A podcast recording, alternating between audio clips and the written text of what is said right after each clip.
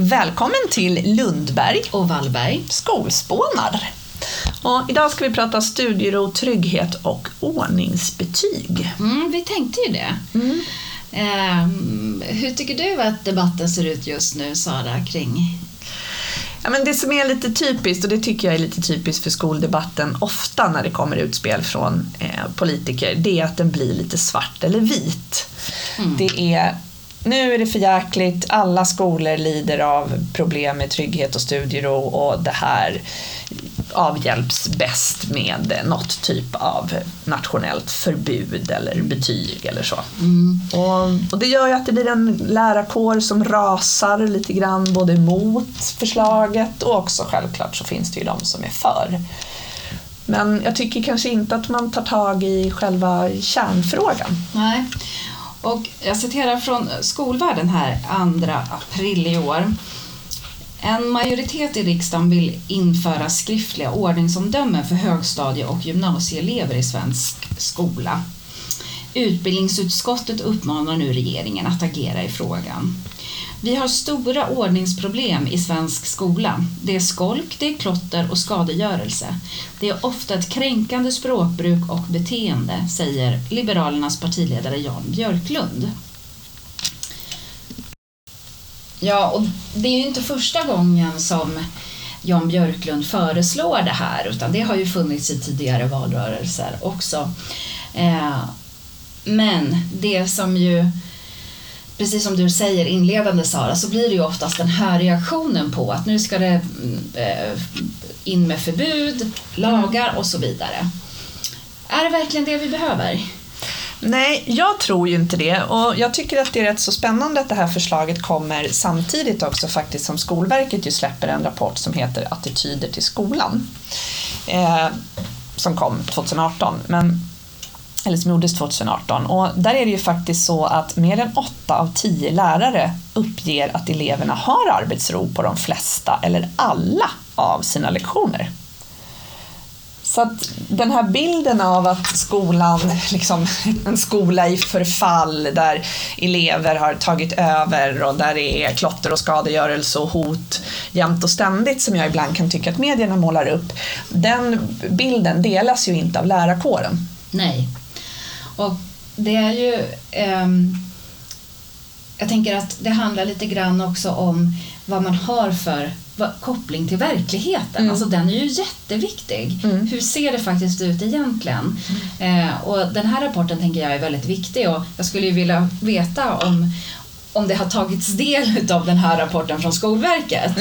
Eh, och jag tänker också att Skolverket ju faktiskt har en massa bra material kring hur skolor kan jobba med, precis som du säger, kärnan i det här. Mm. För det handlar ju om att förändra ett beteende, tänker jag. Mm.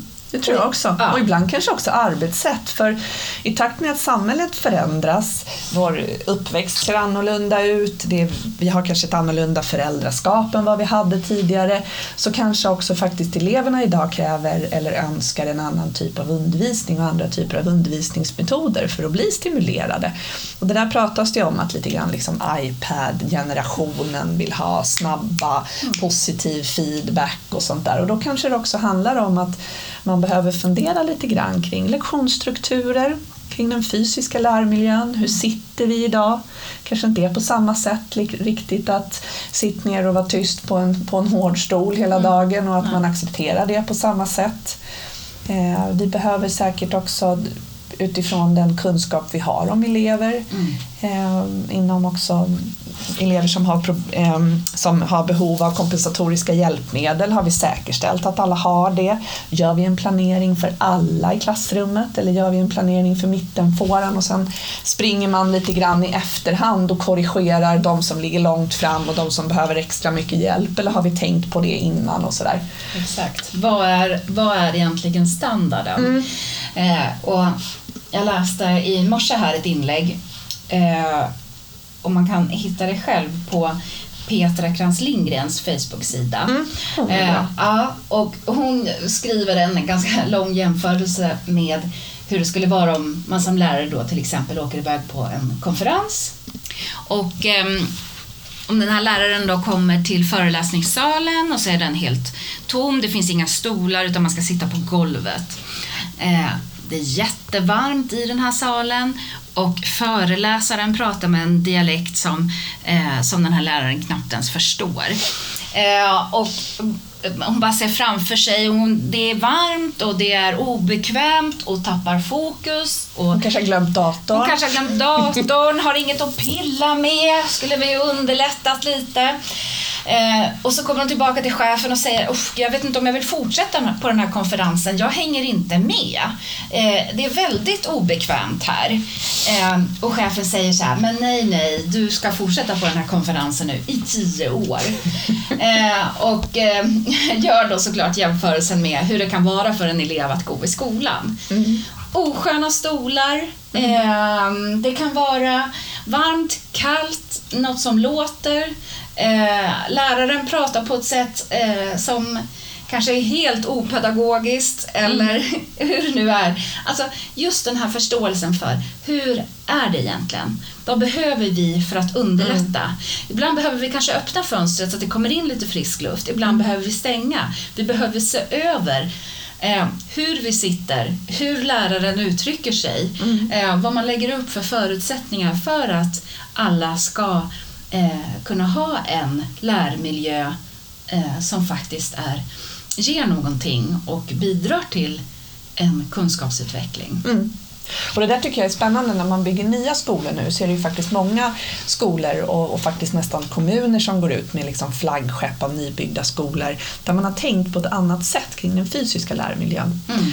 Och, och många också eh, liksom möbeltillverkare som verkligen aktivt jobbar för att hitta möbler som kan hjälpa och möblera skolan på ett annat sätt för att mm. skapa olika typer av, av inlärningsmiljöer. Eh, där mm. man både ska kunna sitta ensam och kokona in sig och där man också ska kunna samarbeta. Mm. Ofta kanske man sitter i ett klassrum som är traditionellt möblerat och så ska man ha en samarbetslektion. Ja, då måste alla, vissa elever vända sig om eller vi måste börja flytta bord det första vi gör. Och skolan är inte alltid möblerad för en flexibel inlärning eller en flexibel lektionsstruktur. Så att vi behöver nog tänka till lite där kring helhet i skolan och det, det, tror jag skulle kunna bidra till att vi får en ökad studiero och att vi också bjuder in eleverna till eh, samtal. Vad behöver de för att, för att kunna koncentrera sig? Vad är en studiero för en elev?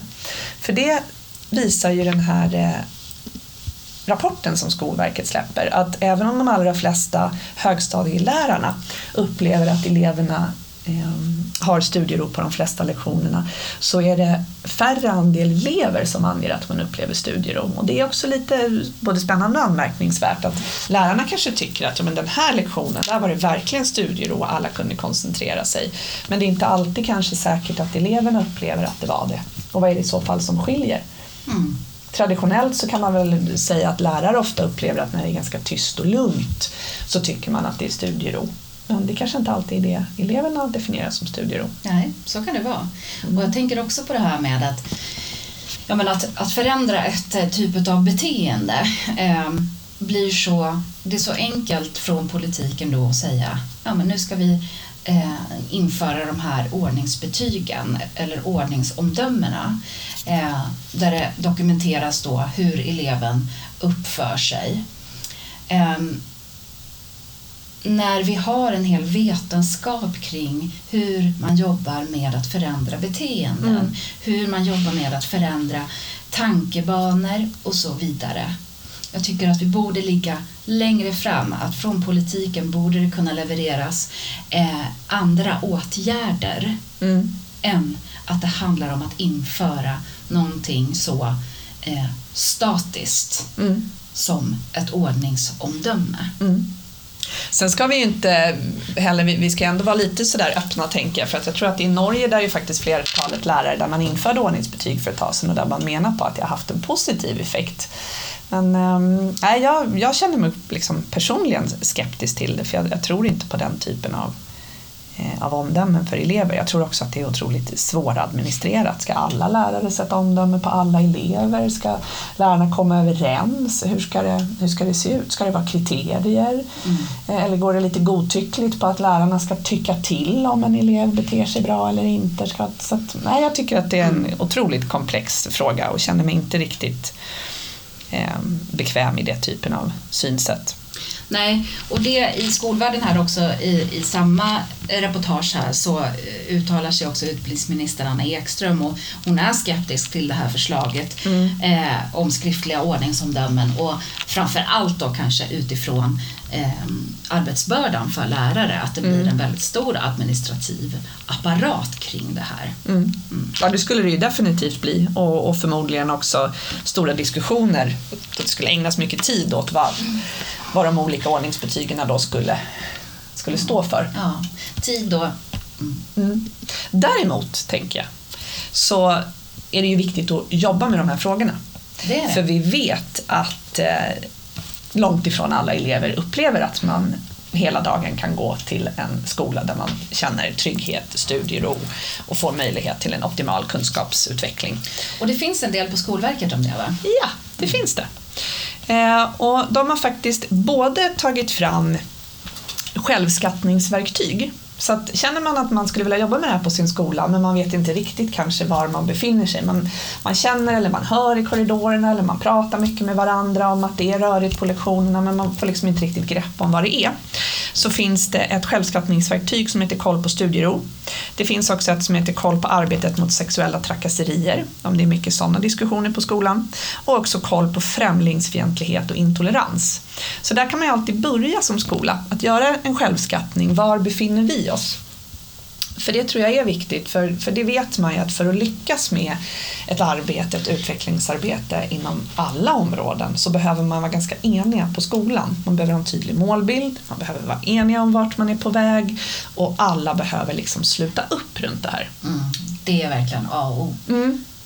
Och det finns också eh, moduler på Skolverkets hemsida för att sedan jobba med det här i kollegiet som heter Främja likabehandling, delaktighet och inflytande i undervisning där man ju vet att delaktighet och inflytande höjer motivation, ökar lärandet. Och sen TMO, utbildning i traumamedveten omsorg. Och vi i Uppsala har ju faktiskt också jobbat med det här med några pilotskolor som nu ökar så blir ännu fler i det här projektet IBIS som vi förut har pratat om i vår podd. Mm stämmer. Mm. Och för att återgå till det här med, med vikten av att hela lärarkollegiet sluter upp så eh, kan vi väl bara lite kort benämna det här med, med eh, eh, ordningsregler. Oh, yes. Som ju faktiskt är ett krav på att vi ska ha på mm. alla skolor. Mm. Ja, så är det. Och det, ordningsregler kan ju se lite olika ut på olika skolor. Vissa har kanske eh, börjat omarbeta, att man inte ska ha så väldigt många ordningsregler eh, för att eh, alla också ska ha en möjlighet att faktiskt uppnå, kunna klara att hålla de här reglerna.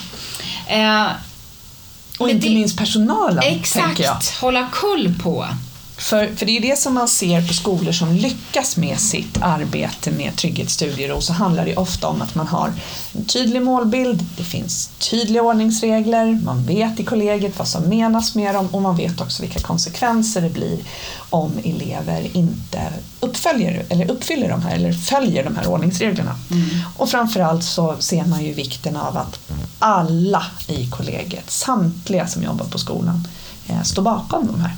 Så är det faktiskt. Och, eh, och det där är ju lite klurigt ibland tänker jag, för vissa har personliga åsikter och saker och ting. Mm. Eh, men att man faktiskt lägger dem åt sidan och följer kollektivet. Mm. Annars så får vi en, eh, röriga elever som inte riktigt vet hur de ska förhålla sig till saker och ting. Mm. Ja, där tror jag verkligen att det är en sån här laget före jaget som, ja. som gäller och att man faktiskt aldrig får på något vis titta bort om man ser att det pågår någonting.